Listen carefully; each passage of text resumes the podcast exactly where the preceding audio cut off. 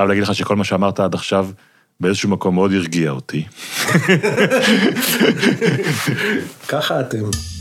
לאורח שלנו היום יש בוודאי את אחד התפקידים הכי משמעותיים בכל סרט. אריק להב ליבוביץ' הוא עורך סרטים. עורך הוא סנסור רגשי לחומרים שהבמאי הביא, הוא תסריטאי של חומרי הגלם. הוא האיש שרואה ראשון את חומרי הגלם ואותנו בחדר העריכה, ולא בטוח שמישהו פוגש שם יסתדר לרובכם עם הדימוי המקובל לבמאי קולנוע. הם מאוד מאוד פגיעים כשהם מגיעים אליי. הם ממש... פגיעים? פגיעים מאוד, כן. הבמאים. כן. נדבר על הכימיה בחדר, על הקרנות מלחיצות וביקורת, וגם איך הוא יודע עם איזה במאי אסור לו לעבוד. בדרך כלל כשאני מרגיש שהבן אדם שאני עובד איתו, משהו שם לא מסונכן, תמיד מתחיל איזה כאב ראש כזה בצד ימין שמאותת לי... ובסוף, אחרי הרבה סיפורים מהעבודה על סרטים וסדרות, גם נגיע לאינסטגרם. ועל מה שלמד כשערך סרט שלם לפורמט של סטורי. זה סרט שבנוי משלוש מערכות, זה סרט שיש לו איזושהי נקודת תפנית.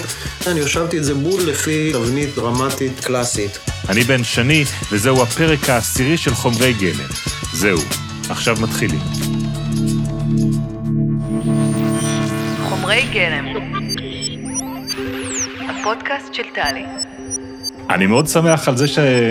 שאנחנו נפגשים. כן, גם אני. חיכיתי לזה, האמת. אה, גם.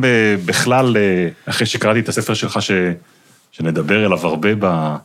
בשיחה בינינו, וגם אה, מהפוזיציה שלי כבמאי, ואני מדבר פה בדרך כלל עם, עם אנשים שהם יוצרים ובמאים ותסריטאים,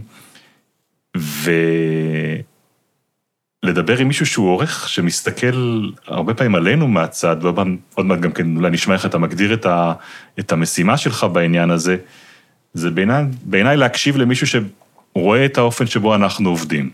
אני תמיד אומר, אתה יודע, שיש את, ה... את המחשבות, את השאיפות, את הרצון לבמה, אתה יודע, לעשות איזשהו משהו, ו... ואני כאילו צריך uh, לאמת אותו עם ה... אם זה מה יש לך בחומר. אם זה מה יש, אתה יודע, ולפעמים זה קשה, ובעצם העבודה שלי היא כאילו לתת ביקורת, אה, אני חושב, כאילו זה הרבה לתת ביקורת לזה שאני עובד איתו, ו... ולהציע פתרונות, כי ביקורת סתם, אין לזה... אה, זה סתם מעצבן, אני חושב, כשאתה... אני אציג אותך, אריק. בבקשה. אריק להב ליבוביץ', עורך סרטים.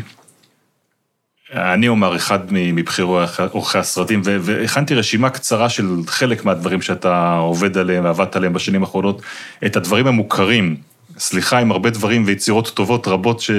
שלא נכללות ברשימה הזאת, ויש כאלה, אבל, אבל כדי שרוב מי שמאזין אותנו יזהה אותך עם, עם, עם דברים שהוא מכיר, אז נאמר שבקולנוע בשנים האחרונות זה הבלתי רשמיים, אפס ביחסי אנוש, שש פעמים, לבנון, ביקור התזמורת, סדרות טלוויזיה זה פלפלים צהובים, זה בת ים ניו יורק, החמישייה הקאמרית, בסרטים הדוקומנטריים יש את אה, ההרוג ה-17, המורה אירנה, והרשימה באמת אה, הרבה יותר גדולה מכל מה שמניתי כאן.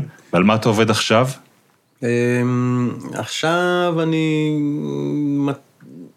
כאילו, זו תקופה כזאת מוזרה, אני סיימתי עכשיו משהו שאני עם דוד אופק, איזה מין סרטונים כאלה שעשו לתקופת הקורונה, כל מיני במאים, איזשהו פרויקט של ערוץ 8, אז עשינו סרטון, זה דווקא היה נחמד, כי זה פתאום, מה זה זרק אותנו לתקופה של בת ים ניו יורק שהזכרת, כי הוא צילם את ה...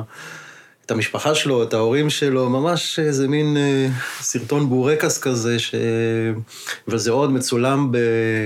בזום, וזה נורא הזכיר לי את בת ים ניו יורק, ששם זה היה קלטות וידאו שאנשים נכון. מעבירים. אז היה נורא נורא נחמד, אה, כאילו, לחזור לתחושה הזאת, כאילו לרגש הזה, בעיקר לרגש הזה של... אה, של זקנים עיראקים שמדברים, ואיזו סנטימנטליות נורא חזקה שאני נורא מתחבר אליה, שהיא הייתה שם בסדרה וגם בסרטון הזה. אה, אז זהו, זה משהו מאוד, אה, כאילו מאוד מאוד מהנה. ושאר הפרויקטים הבאים החשובים, נגיד, הם בתחום ה... הם קצת נעצרו. אני, אני, אני, אני מסיים איזשהו סרט... אה, עם ערן אה, קולירין, יש סרט שסיימתי של טליה לביא, את הסרט הבא שלה, אבל זה הכל דברים שפתאום הם נעצרו והם בקנה. ויודעים? לא, יודעים... לא לה- יודעים. לא- כי לא יודעים גם נגיד פסטיבלים, זה נורא תלוי ההפצה, כי הם רוצים לרכב על איזשהו גל של אה, פסטיבל שימנף את, ה, את ההפצה של הסרטים, אז פסטיבלים נגיד כרגע נסגרו, לא יודעים אם הם יפתחו, מתי הם יתפתחו, אם זה יהיה בשנה הבאה. בפורמט של מה שאנחנו עושים פה, בדרך כלל, כשאני מקליט את השיחות האלה, כמו שאנחנו עושים עכשיו, שאני פוגש את האנשים פנים אל פנים, אני כן. מבקש מהם להביא איזשהו חפץ. משהו שאולי מאפיין וקשור לעבודה שלהם.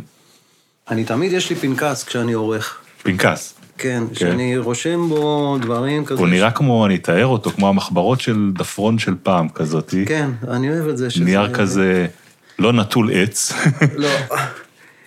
ו... ומה, בכתב יד. בכתב יד, כל פעם זה עץ בצבע אחר, כי כל פעם, תכף אני אסביר. אני תמיד, אה, כאילו כשהתחלתי לערוך, אז אה, כזה נורא ניסיתי כזה ל- ללמד את עצמי, ל- להגדיר לעצמי דברים אה, מתוך העבודה. ו... ובאיזשהו שלב תמיד יש לי פנקס בחדר עריכה, שכל סרט שאני, אה, שאני עובד עליו, אני רושם כמה דברים ש... שלמדתי, שאני יכול אה, לקחת, את... לקחת אותם הלאה. אה, דברים שלקחת הלאה, שזה זה פנקס לעבודה לצורכי... לא, המשך? אלה... זה, זה לצורכי, אה, כאילו דברים שאני ניסחתי, שפתאום הבנתי על העבודה שלי. תובנות. אה, תובנות, כן. לספר הבא. אה, כן, הספר ההוא נכתב בגלל, ה... בגלל הפנקסים האלה. פתאום נהיו לי הרבה פנקסים, ואז התחלתי ל... ל... ומה, זה, זה פנקס לכל סרט? לא, לא, לא, זה לא קשור, זה מלווה אותי סתם ב... בעבודה. אתה אה, מוכן לקרוא לנו משהו משם? אה, נגיד נפש פתלתלה, אה, הסרט ייקרא בשם אחר, זה ייקרא אחד בלב, הסרט של טליה.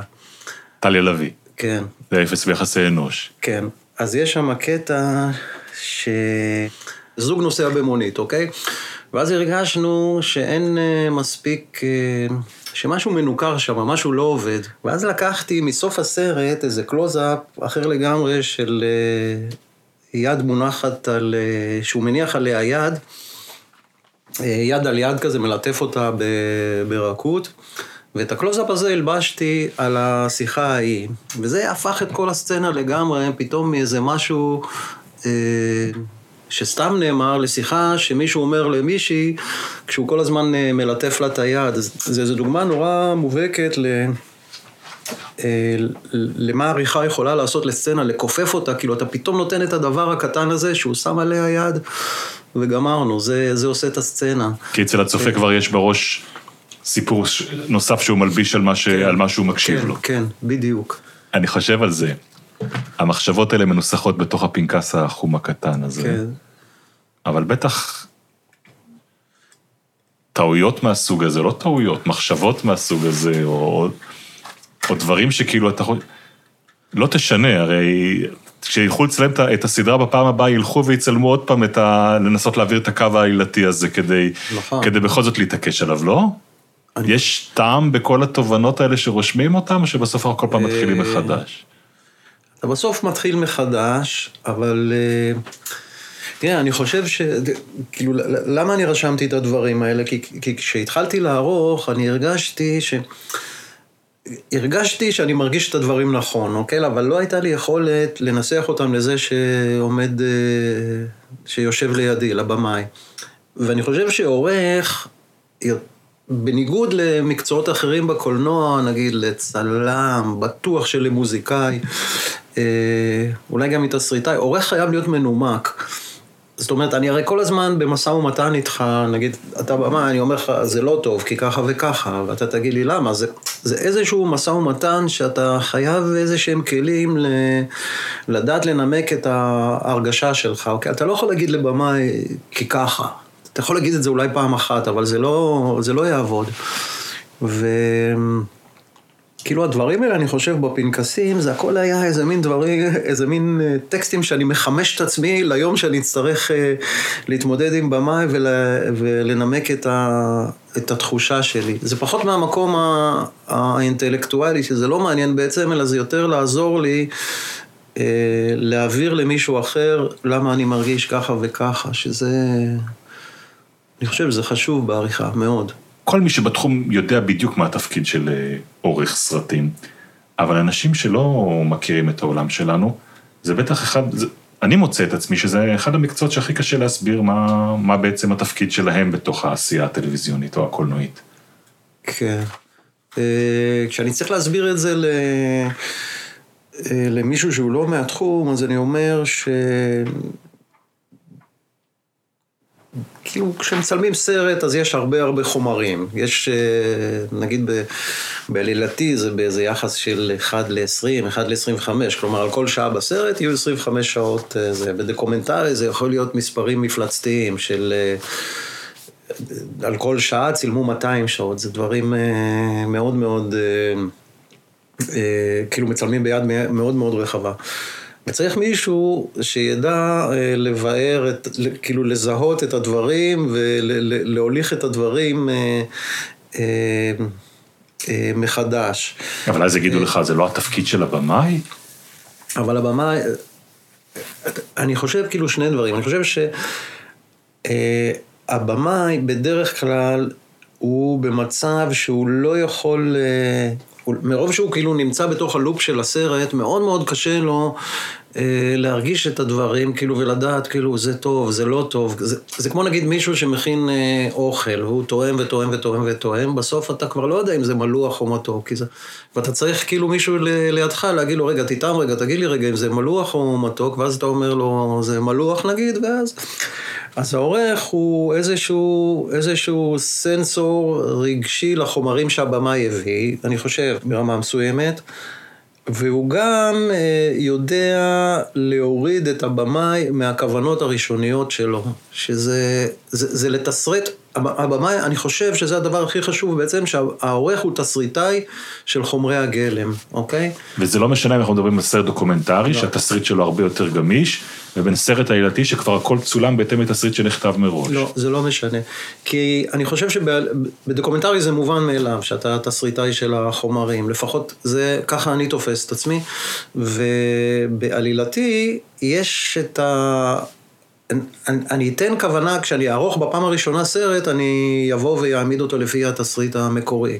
בשביל מה לעבוד קשה? כאילו, אולי זה עובד. אבל המרחק בין אה, מילה כתובה בתסריט, שהתסריטאי כתב, לבין אה, חומר שאתה מקבל אותו כ- כתמונה עם סאונד, זה, זה מרחק עצום, ואתה צריך כאילו לתסרט את זה בעצם מחדש, זה איזשהו תסריט אה, של הרגש הפעם, איפה להעריך, איפה לקצר. אתה לא יכול את הדברים האלה בתסריט אה, לזהות. וגם קרו המון דברים בדרך, פתאום לא היה תקציב לזה וצילמו את זה ככה, וזה בכלל פתאום שחקנים חיים, שזה איזושהי, איזשהו משהו אחר, שיש להם פרשנות משלהם. לכל אחד שנגע בתסריט שהתסריטאי כתב בהתחלה, היה לו איזה פרשנות משלו, וככה זה צריך להיות, לצלם, לתאורן, לשחקן, לבמאי. ועכשיו צריך לקחת את החומרים האלה ולתסריט אותם מחדש, לפי מה שיש, לא לפי הכוונה הראשונה. התסריט הוא לא, הוא לא רלוונטי כבר. אז זה ה... ז... זאת העבודה בעצם. ספר לי על הדינמיקה, איזה סוגי במאים אתה פוגש בחדר העריכה? יש משהו שמשותף לכולם? אני חושב שרובם, הטובים שבהם הם אובססיביים. למה? כאילו, יש בהם משהו של אה, פרטים כזה, שהם יחפשו בתוך ה... לא, בוא ננסה עוד פעם את הטייק הזה, ואחר כך, תשמע, אני לא שלם עם הגרסה הזאת שעשינו, אני רוצה עוד פעם. יש להם איזה מין אה, אובססיה ל... ל... לקחת דבר ולחפור בו ולחפור בו ולחפור בו. זה אתה אומר דווקא הטובים. אה, אני אני לא יודע אם בעצם הם הטובים, כי נגיד נתקלתי בכאלה שזה כבר היה מוגזם, אבל אה, אני חושב שזו תכונה הכרחית. כי יש איזשהו, איזושהי מחשבה אידאית שלנו על במאים גדולים שהם מגיעים לחדר העריכה, והם יודעים בדיוק מה הם רוצים, אפילו בשטח כבר ידעו בדיוק, צילמו בטייק אחד את, ה, את הסצנות, כי הם יודעים בדיוק מה הם רוצים. אני... אני חושב, יכול להיות שזה בפאסון ככה, אבל אני חושב שהם מאוד מאוד פגיעים כשהם מגיעים אליי. הם ממש... פגיעים? פגיעים מאוד, כן. הבמאים. כן, כי אתה בסופו של דבר, אתה עומד, אתה לא יודע, הם לא יודעים אם הסרט יעבוד, אף אחד לא יודע אם זה יעבוד, איך זה יעבוד. יש להם פחד להיות פתטיים אה, עם הדבר הזה. יש להם פחד אה, אה, ש, שלא יבינו אותם. זה, זה המון המון פחדים, ואני חושב שהם מאוד מאוד פגיעים, ואתה צריך... אה, גם לדעת אה, להרגיע אותם, כאילו אנשים, אין מה לעשות, עבדו, עבדו, עבדו, ובעריכה זה תכלס, זה רגע האמת, עובד, לא עובד, והם... אה, כן, אבל זה הבמאי שאני חושב עליו שהוא מלך הסט קודם, או מלך ההתרחשות בקולנוע דוקומנטרית, הכל מסתדר סביבו שם, כולם מגיעים לעבוד אצלו, ואתה מתאר דמות אחרת לחלוטין כשמדובר על חדר העריכה. כן, ככה, ככה אני חווה אותם. בחדר העריכה אני חושב שהם מרגישים... תראה, הם לא צריכים להקרין לי, אני מבין את זה נגיד שבמאי, מול הצבא של הסט, צריך להקרין ביטחון. הוא, הוא המנהיג, הוא האוגדונר שנוסע שם עם הנגמ"ש שלו וצריך להוביל את כולם אחריו. אבל... אבל איתי זה אחרת, אני חושב שהם יכולים להרשות לעצמם גם להיות פגיעים, כי אין, או להיות שיותר אה, חסרי ביטחון. אה, אני בכלל חושב שנגיד איזשהו ביטחון, אה, אני, אני לא אוהב לעבוד עם אנשים שהם אה, בטוחים בעצמם מדי, אני יותר אוהב כאלה שהם, אה, יש בהם איזה חוסר ביטחון, שהם לא יודעים בדיוק, ואולי נחפש ככה, ומה אתה אומר, אולי ככה, כי אלה שהדרכים שלהם, נגיד, ברורות מלכתחילה, הם, אני חושב הם פחות מעניינים, כאילו, כ, כבימאים. חייב להגיד לך שכל מה שאמרת עד עכשיו, באיזשהו מקום מאוד הרגיע אותי. והבנתי שאני לא מיוחד בחלק מהתכונות שמנית כאן, ו, וגם הזכיר לי את ה... אחד הדברים שהייתי נכנס לחדר עריכה, בעיקר בתחילת הדרך, והייתי פוגש אורחים, במיוחד שעובדים עם הרבה קולגות שלי בתחום, נאמר, עיתונאי טלוויזיה אחרים, ופוגשים, יום אחד עובדים עם זה ויום אחד עובדים עם זה.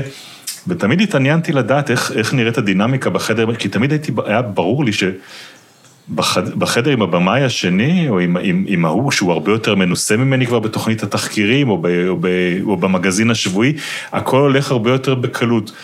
ופתאום העורך מספר לך על איזושהי דינמיקה שהיא לא מתחברת לך לבן אדם שאתה מכיר, או לדמות שאתה מכיר מהמסך, או אפילו מהמסדרון בתחנה. כן, לא, זה... ככה אתם. ככה אנחנו. כן. זה מעניין, כשאתה אומר את זה, כאילו, אנחנו מנינו את היצירות שהיית שותף בהן, והן רבות ומגוונות, ואתה באופן די חד משמעי אומר שזה משותף לכל הבמאים. כן, לדעתי כן. בסופו של דבר כן, כי בן אדם צריך, אני חושב, כשאתה עושה סרט, ולמזלי, אני חושב, רוב הסרטים המשמעותיים שערכתי, זה, זה עם במאים חבר'ה שהם עשו בסופו של דבר דברים אישיים. וכשבן אדם מגיע לגרעין הפנימי שלו, אז שם יש פגיעות, ושם יש חוסר ביטחון, ושם יש את האמת, וזה לא, לא משהו שקל, אני חושב שהם... כן, אני חושב שהם... אני חושב שגם יותר מהכל, כשבמאי בא לבחור עורך שהוא עובד איתו על הסרט, יש הרבה דיבור על נושא הכימיה, כימיה בין העורך ובין הבמאי, איך תהיה הכימיה הזאת, איך אתה מפרש את הכימיה, איך אתה רואה את מערכת היחסים שנוצרת בחדר העריכה? אתה יודע לאבחן מתי אצלך זה עובד, עם מי יש לך כימיה ועם מי אין לך? כן. יש לי... האמת זה פרט כאילו מאוד קל, יש לי איזה כאב ראש בצד, בצד ימין, בדרך כלל כשאני מרגיש שהבן אדם שאני עובד איתו, משהו שם לא מסונכן, תמיד מתחיל איזה כאב ראש כזה בצד ימין שמאותת לי, פה... פה זה לא, משהו לא, משהו לא עם העם היהודי עכשיו. אנחנו לא נגמור ביחד את הסרט הזה. לא, זה, זה הסימן הכי טוב שלי, ומעבר לזה, אני חושב, זאת אומרת, לצד זה, אם אני, אם אני חושב על הסרט, כשאני שוכב לישון בבית לפני השינה, ואני מוצא את עצמי שאני מצלצל לבמאי בערב, ואני אני נוסע על האופנוע, על האופניים, ואני פתאום, יש את הלופים האלה, אתה יודע, של המחשבות, כן. כאילו נעשה ככה, נעשה, אתה יודע, המתמטיקה של, ה, של המבנה של הסרט. ואם אני מתעסק עם זה כל הזמן, אני יודע שהכימיה טובה. אני, אני מאוד מאוד קשה לי להפריד בין ה... היחסים שלי עם הבמאי לבין הסרט, כאילו זה, זה איזושהי מקשה אחת, אני... פעם איזה מישהי אמרה לי, איזה במאית, ואני חושב שזו הייתה הבחנה נורא נכונה, היא אמרה לי, אתה, אתה מתאהב בבמאים שלך, וחשבתי על זה, זה נכון, אני, יש לי איזו נטייה ל, להתאהב בבמאים שאני עובד איתם, וכי כנראה, אני לא יודע, אני חייב שזה יהיה מתוך איזשהו מקום של אה, איזשהו חיבור אישי אליהם, לא רק לסרט. אני, אני, אני חייב את הקטע הזה, הסוציאלי. בגלל זה גם חשוב לי כנראה, לא, אני לא יכול לעבוד לבד בבית מול המערכת עריכה. אני חייב את, ה, את החיבור האישי הזה לבמאי, זה מאוד... אה, ואם אני אבקש ממך להיזכר במקום שבו זה לא עבד, באיזשהו כישלון מהבחינה הזאת, אתה ישר אה. תחשוב על משהו? אה, כן, כן. יש... אה, אני אטשטש פנים, כן? כן, אבל ברור. נגיד כשהתחלתי ל... ל... לערוך, אז נגיד נכנסתי לאיזשהו סרט, איזשהו סרט, איזשהו פרויקט, וכל יום זה היה, כאילו פעם ראשונה אני פוגש את הבן אדם, אתה יודע שאין לך מה לדבר, זה כאילו, משהו בכימיה היה תקוע, תקוע, כל הזמן, אתה יודע, ואתה מנסה לחשוב, זה, אני, אני בטח לא בסדר, אבל זה לא, זה לא נדבק, כאילו, וזה, וזהו, זה באמת, אה, זה היה כל כך גרוע ש, שפיטרו אותי.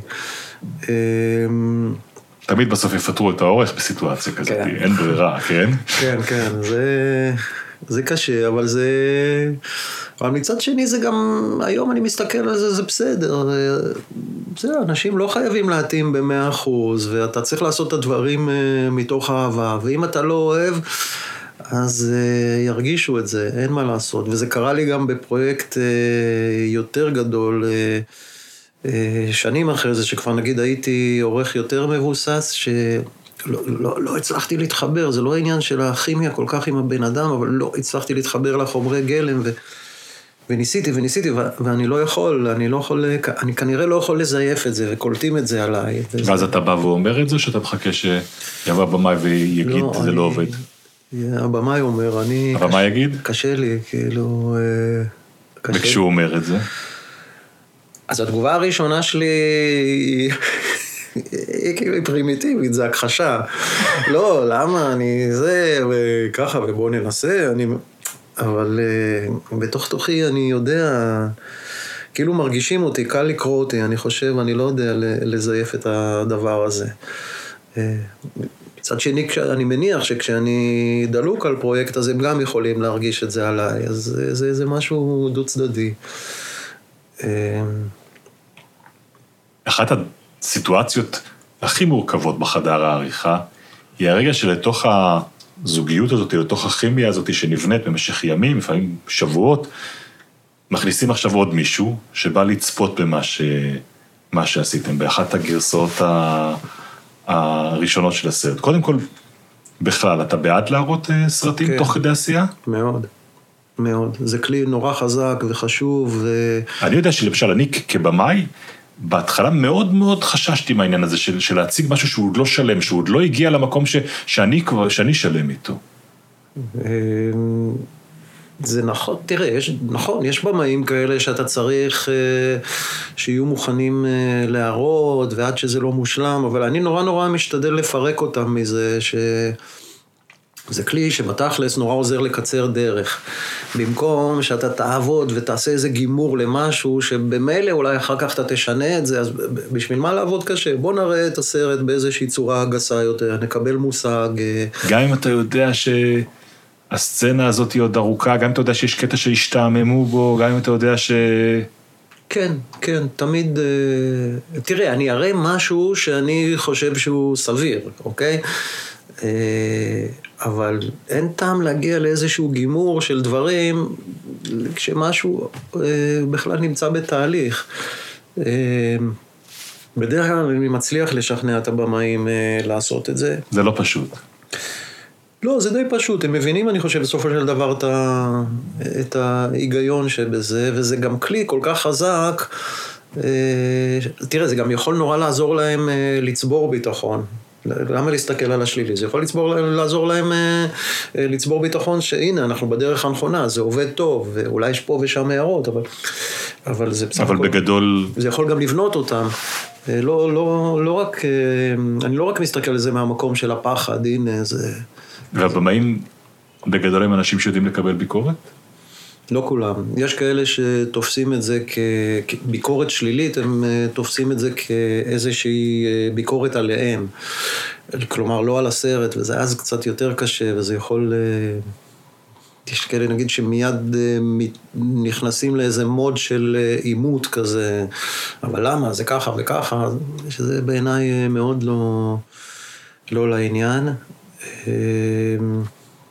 אבל רובם, אני חושב, כן יכולים אה, לקבל ביקורת, ואם לא, אז אני משתדל אה, אה, להביא אותם לאיזושהי, לאיזשהו מצב שזה, שאני צריך את הביקורת הזאת. עזוב, אתה לא צריך, אבל אני צריך כזה, ואז הם לא יראו את הסרט לבד, הרי הם לא... אתה לא תיתן את הסרט שלך לעורך וזה. אז הבמאי כן יהיה איתי. התייצב. בדרך כלל אני משער, אם זה הנשק יום הדין, עזוב, אתה לא צריך, אני צריך את זה. איך נראה מעמד כזה של ביקורת מבחינתך? אתה בספר, אתה, אנחנו מדברים על הספר, הספר ש, שפרסמת אותו בשנה האחרונה, נקרא הטופוגרפיה של העריכה. הוא ספר, אה, הוא ספר מקסים, אני חייב לומר לך, ספר מאוד שימושי לאנשים, לדעתי, בכל אה, השלבים של הדרך המקצועית שלהם, וגם יכול להיות שמעניין את האנשים שלא נמצאים בתוך התחום. רצוף בדוגמאות, כתוב בצורה מאוד מאוד, אה, גם קריאה, אבל גם מדויקת, יש בו משהו שבאמת אה, רואים שהוא גם נערך. אה, ומלא בדוגמאות ומלא בראשי פרקים ובנושאים של, של חלקם כבר דיברנו, על חלקם עוד נדבר אה, אה, בהמשך, ואתה נותן שם מתכון שלם לאיך בעיניך צריכה להתנהל. צפייה, צפייה כזאת בסרט בשלב, אה, בשלב יחסית אה, באמצע הדרך, ש, ש, כשיש איזושהי גרסה ועדיין לא בטוחים לגבי חלקים מה, מהדברים שהולכים אה, לעשות בהמשך. אתה יכול לתת את המתכון? אני חושב שזה בדרך כלל צריך לבוא קודם כל, כאילו, יש כזה את הדבר, כתבתי בספר, זה נאום הרפקת, שהבמאי בא ומסביר לאנשים, תראו, זה סרט לא גמור, הסאונד עוד לא סופי, התמונה, אנחנו רוצים להראות לכם. אני יודע שאני כבר הפסקתי לתת נאומים בכלל ברב-קאט. כן? כן. תראה, הצפייה שאני מכיר אותה בדרך כלל היא צפייה בתוך מערכת, נגיד, מערכת כמו מערכת עובדה, מערכת שמתכנסת במהלך עשייה של סרט, כמה פעמים לראות את הס... כולם יודעים מה כן. זה ה... זה, יש איזשהו משהו מתגונן בנו, התמונה היא לא תמונה, הצד הזה, אתה... אבל צריך להגיד משהו לפני אני בעיניך? לא אומר את זה, אני לא צריך להגיד את זה. אה, בעיקר, כאילו, אני חושב, זה לתת לאנשים את הלגיטימציה, לאנשים נגיד שלא מכירים מה זה סרט, ואתה מזמין אותם, זה לתת אוקיי. להם את הלגיטימציה לדבר בכנות על הרגשות, מה הם מרגישים. אני חושב שזה הדבר היחידי ש, שאני רוצה לקבל מהם. זה פחות חשוב לי לשמוע אה, פתרונות או הצעות ל... לתיקונים, זה לא מעניין אותי כל כך, זאת אומרת, אני אשמח להשתמש בזה עוד פעם, למה... למה אם יגידו לי להעביר את הסצנה הזאת יותר מוקדם, כן, או למה זה... לי לעבוד קשה אם מישהו זועק זה? אבל אני חושב שזה לא כל כך חשוב, מה שחשוב זה אנשים מסוגלים לדבר בכנות אה, מה הם מרגישים, אה, לטוב ולרע, וזה... כלומר מה, אהבתי, לא אהבתי? אהבתי, פה השתעממתי קצת, אה, אה, זה, זה ריגש אותי, פה. פה צפתי, חשבתי על החשבונות חשמל באמצע הסרט שלך. אה, אני חושב שזה מה שחשוב, אנשים, וזה לא כולם יכולים לעשות את זה, כי חלק מעצם זה שאתה מז... אני לא מדבר על מערכת מקצועית כמו שתיארת, ששם בסדר, אנשים באים ו... אבל יש אנשים שמעצם זה שאתה מזמין אותם להקרנה, אז נגיד הם מרגישים אסירי תודה שאתה מראה להם, אז הם רוצים לרצות אותך, ואז זה גם לא טוב. מצד שני, יש גם כאלה שהם אובר חוכמים, ואני מאוד מאמין בסופו של דבר בהקרנות שאתה עושה לאיזושהי קבוצה, עם, אה, לאיזושהי קבוצת מיקוד. אני חושב שזה דבר מאוד מאוד חשוב. לקבוצה שרואה ביחד, כן. בעיקר בקומדיה, אני חושב שזה מאוד מאוד משנה. כדי להרגיש שהם צוחקים. כן. זה מאוד, זה מאוד מאוד מדיד, כאילו, בקומדיה, זה לא כמו דרמה, אתה יודע, כן ריגש, לא ריגש, בקומדיה בתכלס, צחקו, לא צחקו, זה קריטריון אה, מעניין. אחד. כן. יש מעמדים שאתה זוכר שהיו טראומטיים? אני זוכר פעם עם מישהו שהיה לנו הקרנה בקרן הקולנוע, ואני טעיתי בגרסה שהבאתי לשם. כאילו, עכשיו, זה לא היה איזה הבדל גדול, אבל בשביל במאי שהוא על הברקסים והוא חד כזה ב, ב, בסיטואציות האלה, כל דבר הכי קטן מטריף אותו. שכבר יש משהו שכבר תיקנו, ועכשיו אני מראה את זה. כן, אני מראה את זה בלי התיקון. עכשיו, הוא היה, כאילו, ברגע שזה הגיע, זה לא היה דבר גדול, זה באמת היה דבר קטן, איזה כמה שוטים וזה, אבל ברגע שזה היה, אה, תוך כדי ההקרנה, הוא עצר את זה באמצע, ואני לא אשכח את זה. אריק, איזה גרסה הבאת? יואו, ואני לא ידעתי מה, לא ידעתי איפה לשים את עצמי, כי ידעתי שאני הולך לחטוף ממנו איזה שטוזה נוראית אחרי זה, וזה כמובן קלקל כבר את כל ההקרנה וזה. ובאמת חטפתי ממנו אחר כך ב... בצדק. אז זה היה מאוד מאוד מלחיץ. ואני זוכר נגיד הקרנות שפתאום זה נכנס בכלל לוויכוח. נגיד אה, בין ה... במאי לבין, נגיד, לבין המפיק, או איזה... ברגע שזה נכנס לאיזשהו ויכוח, זה, אני מאוד לא אהבתי את, ה, את המעמדים האלה. אה, זה בעצם הפעם הראשונה בשיחה בינינו שאנחנו מזכירים את התפקיד של המפיק. אתה יודע עם איזה מפיקים אתה אוהב לעבוד? יש כאלה שהם, אה, נורא מעניין אותי לשמוע מה, מה הם חושבים, כאילו ברמה של אה, בן אדם, שהדעה שלו מעניינת אותי, איתם אני אוהב לעבוד, ויש כאלה שפחות, שאני יותר אה, מתייחס אליהם כאל אנשים שהם אה, אה, אחראים על ה... על התקציב. על התקציב, על הם יגידו לך מתי, מתי נגמר, נגמרה המכסה של ימי העריכה. כן, שהם יותר על הברזלים כזה. בדוקומנטרי זה הרבה פעמים הנקודה שבה דברים נחתכים. כמה משמרות יש לנו לערוך את הסרט הזה. גם, ב, גם בעלילתי. אה, אבל, אה, אבל אני, לא- אני לא יודע, תראה, נגיד ב, במה, משהו שאתה עושה כמו עובדה, אתה לא יכול לשחק עם זה, אני חושב, אבל נגיד ב, בסרטים... נראה לך. כן? פשוט פותחים עוד חדר ועוד חדר במקביל, אנחנו עורכים את הסרט לפעמים בשלושה חדרים במקביל. זה נכון שהדדליין מאוד קשוח, אבל אם צריך לערוך, יערכו אותו, באמת? יערכו אותו בשלושה חדרים במקביל. וואו, גם בארבעה כבר קרה. וואו, לא, לא כן. ידעתי שזה קורה. אז בכל אופן, אז כאילו הפתרון, ב, נגיד אצלי, ב, נגיד ב, ב, ב, בסרטים, אז אני משתדל למתוח אותם על תקופה מאוד ארוכה. דווקא כן למתוח. כן. כי אני חושב שהזמן צריך להתבזבז, הוא לא, הוא לא חייב להתבזבז בחדר עריכה.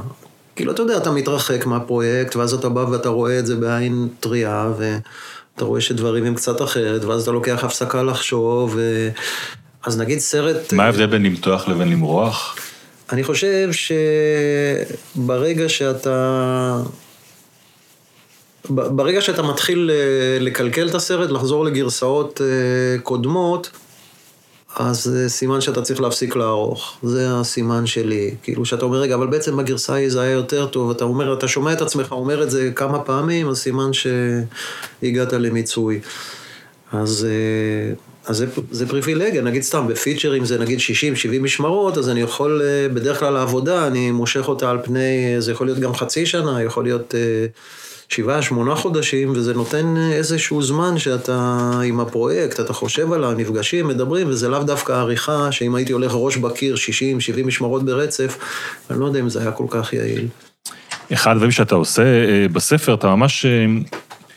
אתה, לו, אתה לא סתם קורא לו טופוגרפיה של העריכה, אתה מנסח שם כמה כללים שבעיניך תקפים, וזה לא משנה על, על, על איזה ז'אנר אנחנו עובדים, בעיניך יש להם, יש להם חשיבות ואתה נותן עליהם את הדעת. אה, למשל, אתה מדבר על, אה, על נושא שם הסרט. כמה הוא משמעותי? אני חושב שזה מאוד חשוב, כאילו, כי, והרבה פעמים נגיד במהלך העריכה, זה קורה שמשנים את השם של הסרט, כי, כי, כי עוד פעם, זה, אתה, הסרט ש, שנוצר בחדר העריכה הוא שונה מהסרט שהיה על התסריט, אוקיי? בגלל אה, מה שאמרתי קודם, שצילמו וערכו וטה טה טה טה טה. יש לך דוגמאות לאיך אה, שם של סרט אה, כן. משמעותי? ב... למשל, אה, תראה, למשל הסרט שש פעמים. אוקיי. הוא נקרא בהתחלה, איך זה נקרא? בלתי נמנע. זה היה השם המקורי. ו...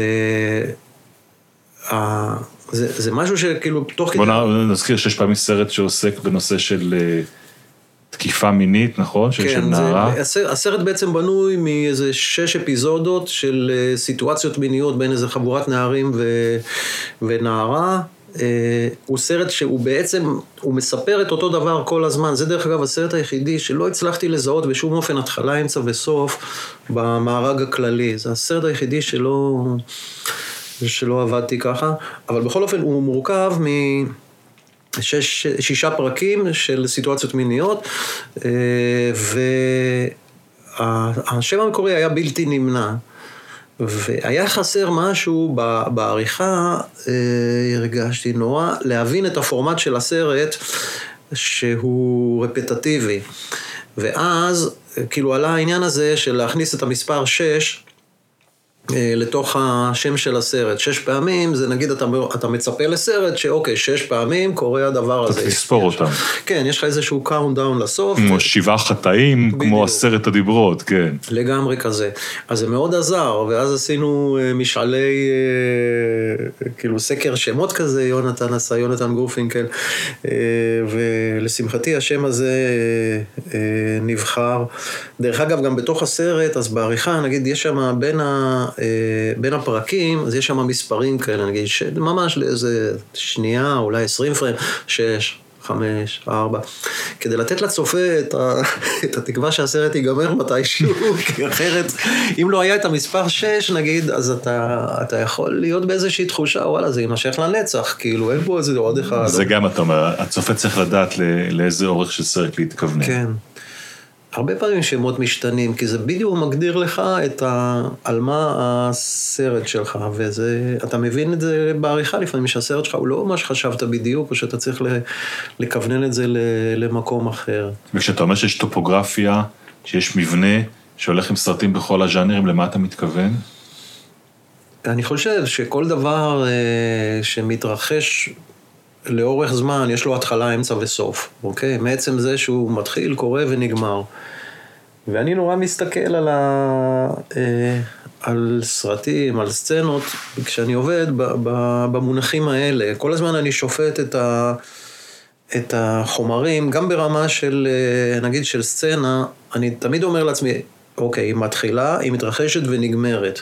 האם אני צריך את ההתחלה שלה, או שאני יכול להיכנס ישר לה- להתרחשות ולסוף? כלומר, העניין הזה של התחלה, אמצע וסוף, זה כלי מאוד מאוד חזק בעריכה. איפה אתה נכנס לדבר באמצע, באמצע שלו, או איפה אתה לא מראה את הסוף שלו. ו... איפה לא תראה את הסוף?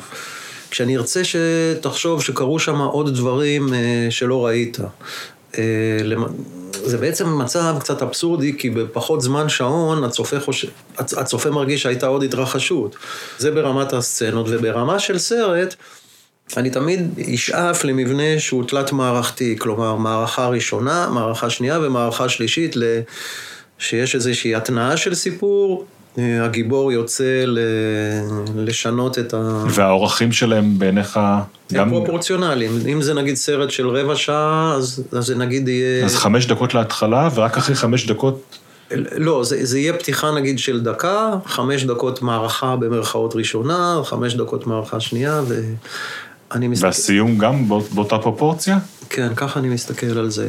זה מאוד עוזר לי, כאילו, כי, כי זה גם עוזר לי, ברגע שאני לא יכול להגדיר את זה, אני יודע שיש איזושהי בעיה. אני יודע שחסר איזושהי, אה, איזושהי מנה בארוחה שלא נתנו לי. אה, כאילו, אתה יודע, ארוחה שלוש מנות, אנחנו יוצאים מבסוטים, אבל אם אני, אני רואה שיש שם ארוחה של שתי מנות, אז, אז יש כאן איזושהי בעיה, שהצופה יכול לצאת לא מסופק, או לפחות אני חייב להיות מאוד ער לזה. אני יכול להגיד לך מה, מה החלק שבו אני משקיע, לדעתי, בסופו של דבר הכי הרבה זמן בעריכה? מה? הפתיחה. נכון. כן. גם זה- אתה מכיר את זה? כן, כן. זה הכי... זה נכון. כי אתה צריך בפתיחה למסור לצופה את החוקי משחק של הסרט שעשית. למה הכוונה? כלומר, אתה צריך להגדיר לו את איזושהי רמת ציפיות לדבר הזה. נאמר, אה, תראה, דוגמה הכי, נגיד, מובהקת זה ביקור התזמורת, ששם, על מה הסרט? זה קבוצה של נגנים מצריים, מגיעה בגלל איזה, שמי, שלא אספו אותם בשדה תעופה, הם נתקעים באיזה חור ב, אה, בדרום, בירוחם או איזשהו מקום כזה. ואתה יכול להסתכל על הסרט הזה מאיזה מקום נורא נורא סיפורי. אתה אומר, לא באו לאסוף אותם, מי יבוא לאסוף אותם? יתקשרו, בטח. אתה יכול להיות על איזשהו טרק של סיפור. ונגיד, היה נורא נורא חשוב בהתחלת הסרט, שהצופה יבין שהוא לא צריך לחפש סיפור בסרט הזה. אז הפתיחה צריכה להגדיר לו שזה סרט אה, שהוא כזה חצי מטר מעל הרצפה, הוא קצת מרחף, תסתכל על האנשים, תסתכל על המסביב, זה חשוב השקט לפני שהם מדברים. וזה משהו שלקח זמן אה, לנסח את הפתיחה של הסרט, כמו שאתה אומר, שזה לוקח הרבה זמן להבין את זה, וכל הזמן להכחיד שם, נגיד, אלמנטים של סיפור. להוציא אותם החוצה. להוציא אותם החוצה, כן. כדי שהצופה לא יחפש אותם. ואתה, באמת זה לוקח הרבה זמן להבין את זה, כי...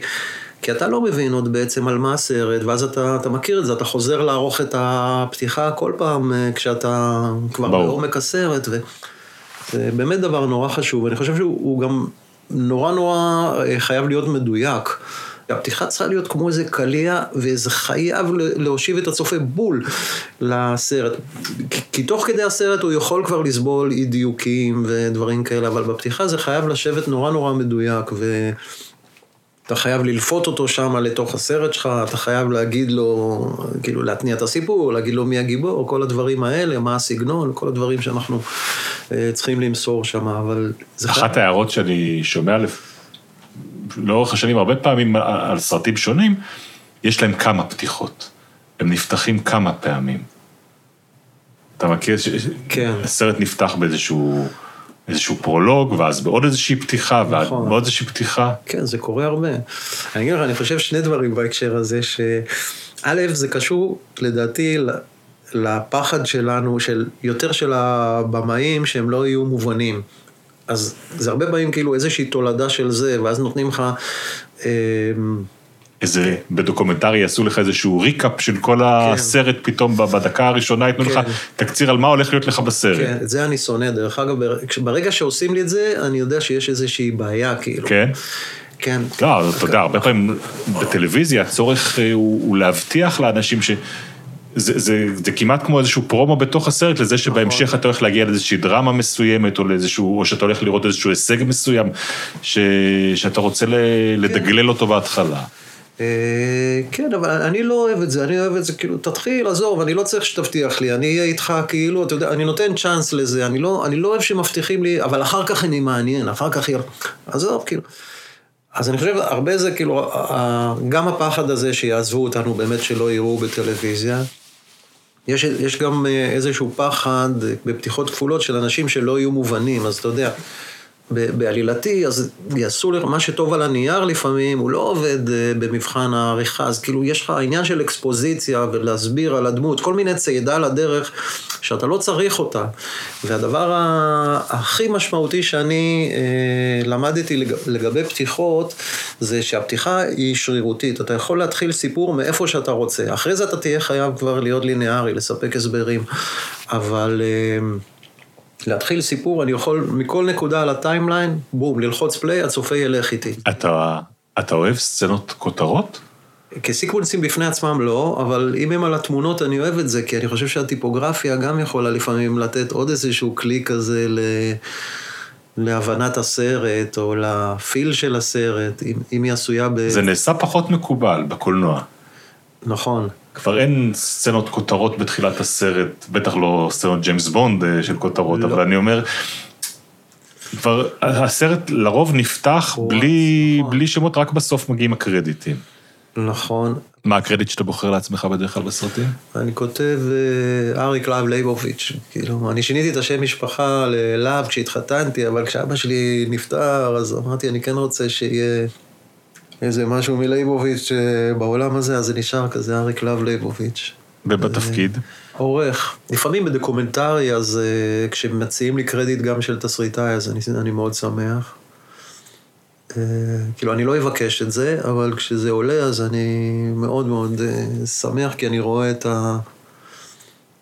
כי אני חושב שאני תסריטאי בדוקומנטרי. אני, אני, אני לא חושב שצריך לתת אה, קרדיט של תסריטאי בדוקומנטרי, אוקיי? כי... מכל מיני סיבות, אבל אם נותנים, אני חושב שהוא צריך להיות אה, גם לעורך. ככה אני, ככה אני מרגיש את זה. אתה מכיר תסריטים לסרטים דוקומנטריים?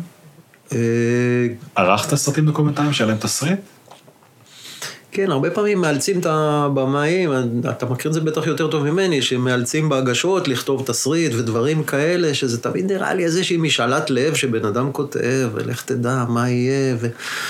אה, אז אני רואה לפעמים תסריטים דוקומנטריים. אה, אתה מאמין שיש צורך בכתיבת תסריט לפני תחילת העריכה? בדוקומנטרי, אני חושב שכן, שזה יכנס אותו לתוך, אה, את הבמאי, לאיזושהי מסגרת של סיפור, של התחלה, אמצע וסוף, שהוא, שיש פה איזשהו משהו נרטיבי שהוא מייצר, ולא איזשהו, איזה שהם אסופת חומרים ש... שלך אחרי זה תתמודד עם זה. אני חושב שזה טוב כבסיס. זה, זה, אני לא אקרא את זה בחדר עריכה, זה לא ישנה לי, אבל, כי החומרים כבר יכתיבו לי מה, מה לעשות, אבל אני חושב שזה מאוד חשוב לבמאי. תראה, דיברנו הרבה על העשייה של הסרט ועל המעורבות של עורך בעשייה של הסרט, ש, שאני חושב שבאמת, מלבד אה, הבמאי, ואולי ברמה מסוימת כמובן גם המפיק, לעורך יש את המעורבות ש, שנמצאת לאורך הכי הרבה זמן עם היצירה, והאחריות הכי גדולה אולי לאופן שבו היא נראית בסופו של דבר. אבל אז מגיעה הפרמיירה,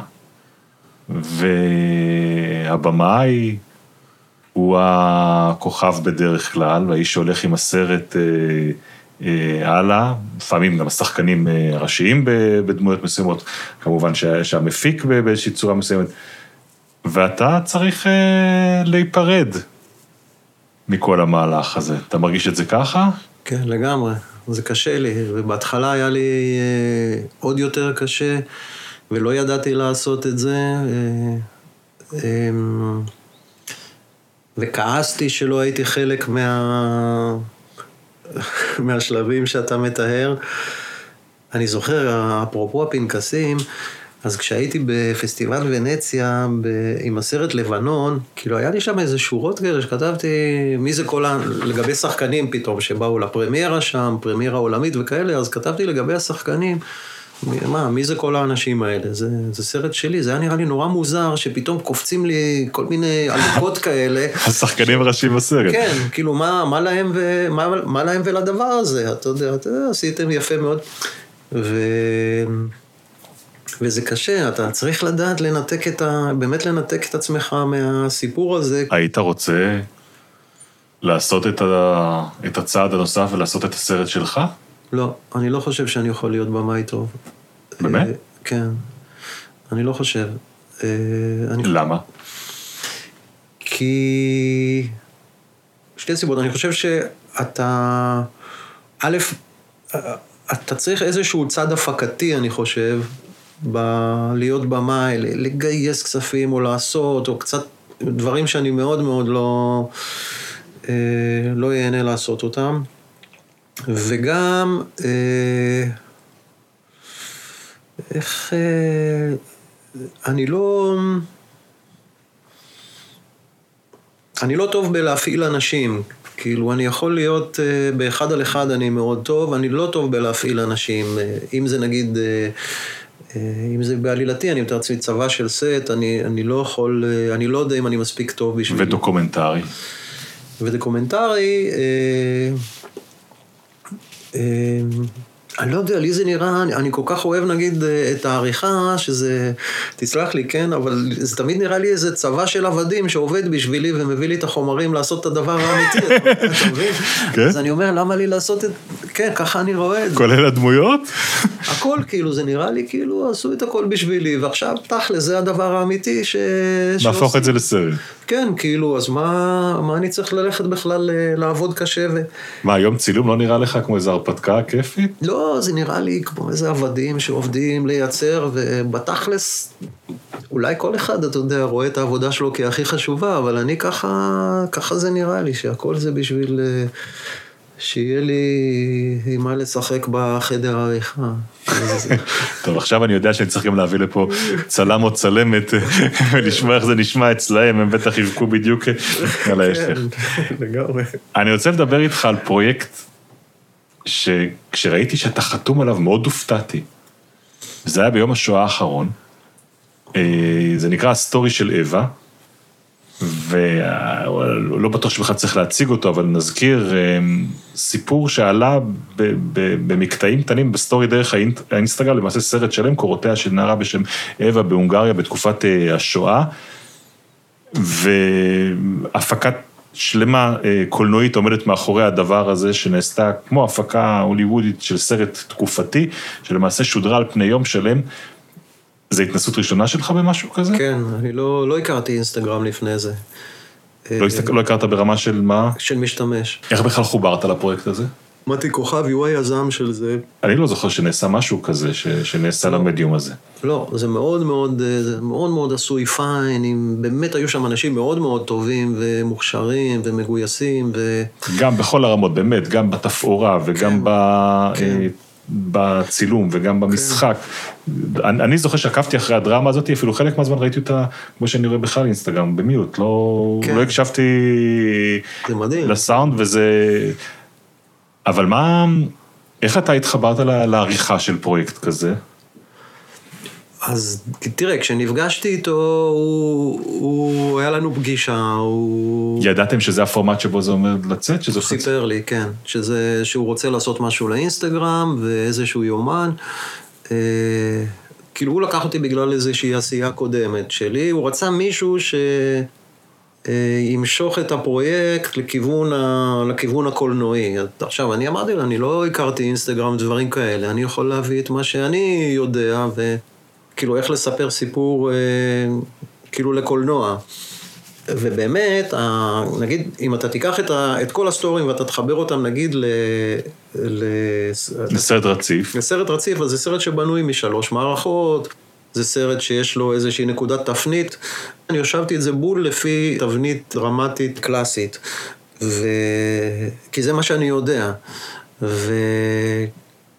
נגיד, אני נורא חששתי, אחרי שעשיתי את ה... כאילו, תוך כדי צילומים, אחרי שבניתי את הסרט, אני נורא חששתי מה יקרה כשיפעילו על זה את הכלים האינסטגרמיים, אתה יודע, כל, ה... אה, כל הגרפיקות. הוסיפו לזה את כל, ה... כל האפשרויות שבאינסטגרם יש, לעשות סקר בפנים ולהצביע כן. וללבבות כן. וכל הגיפים שעולים תוך כדי. כן, הגיפים וה... זה לא משהו שאתה הוספת?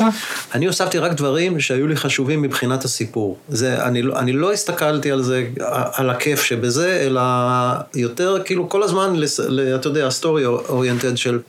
אוקיי, נספר את זה פה, ואם צריך משהו, נשים איזושהי כותרת של הלוקיישן, של הלוקיישנים. אני, נגיד, החשיבה שלי הייתה מאוד מאוד אה, מוגבלת וצרה רק לגזרה הזאת שלי. כשהם הביאו את השכבה אחר כך של האינסטגרם, אז אה, כאילו זה מאוד הפתיע אותי, ואני חשבתי בהתחלה שזה, כאילו חששתי שזה, שזה לא יחיה טוב ביחד, העניין הזה של אה, בכלל, כאילו להקרין משהו רציני בתוך איזה פלטפורמה כזאת של אה, תראו את החיים היפים שלי וכמה שאני מגניב ואיזה...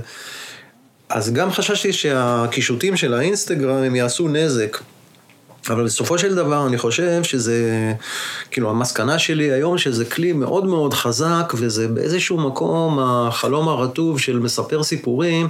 אתה יודע שתמיד אנחנו אומרים, מה, אני אחלק לצופה סטנסלים שיסבירו את הסצנה? אז פה אתה יכול לעשות את הדבר הזה ב, באינסטגרם וזה בחוקי משחק. סצנה נגיד שהיא לא ברורה או אתה זה, אז תשים כותרת וזה, וזה לגיטימי, זה בסדר.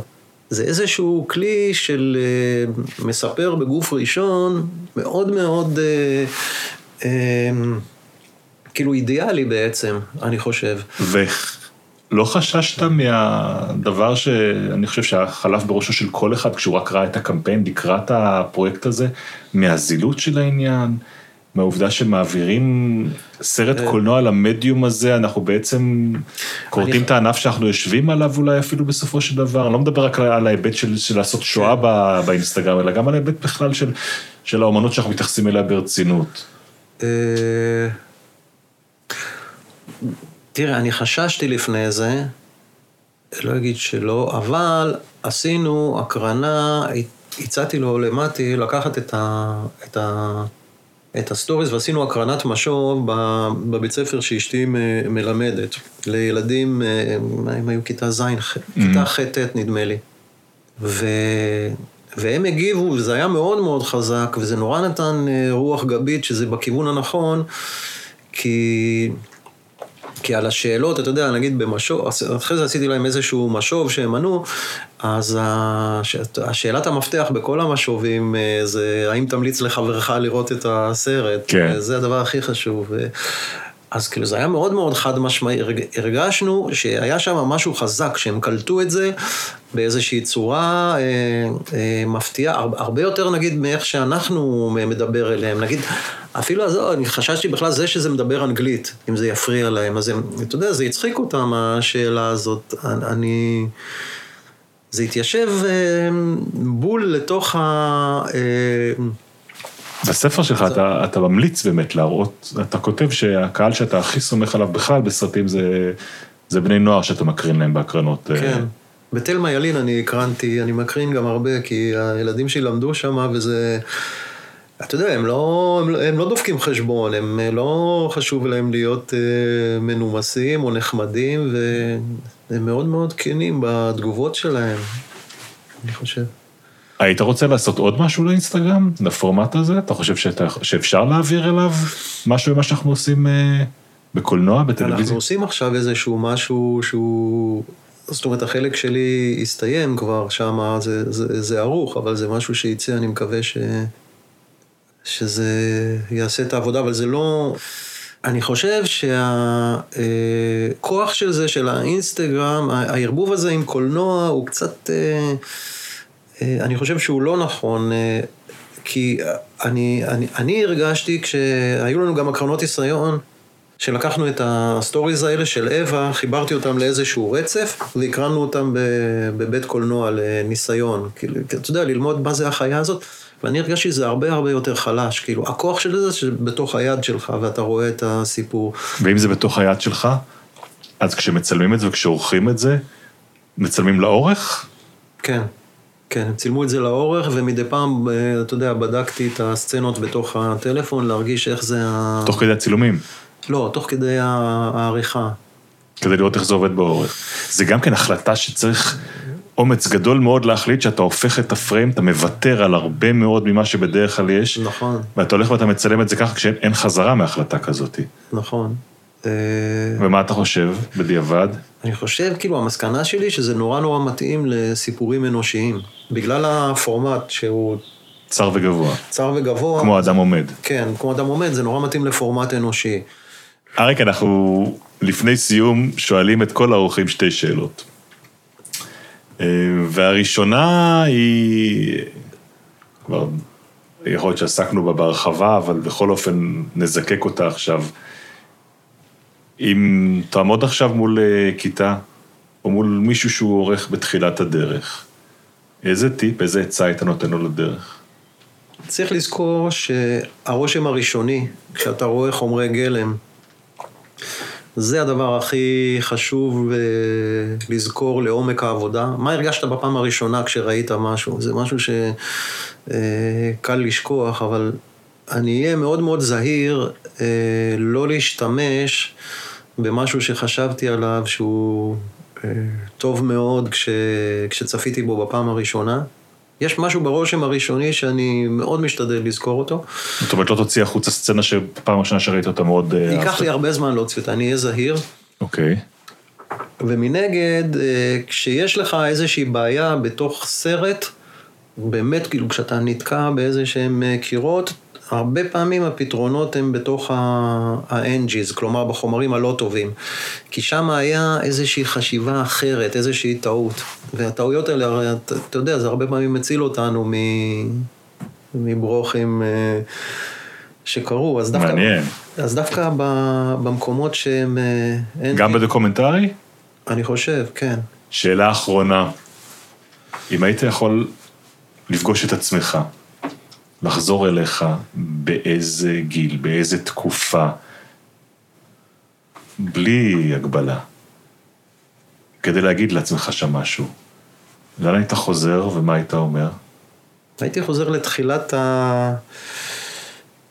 לתחילת העבודה שלי אה, כעורך, ואומר לעצמי, יהיה בסדר, אתה, אתה תעבוד יום אחד, אה, יהיה לך עבודה על פרויקטים מעניינים. כי אני הרבה שנים הייתי ב...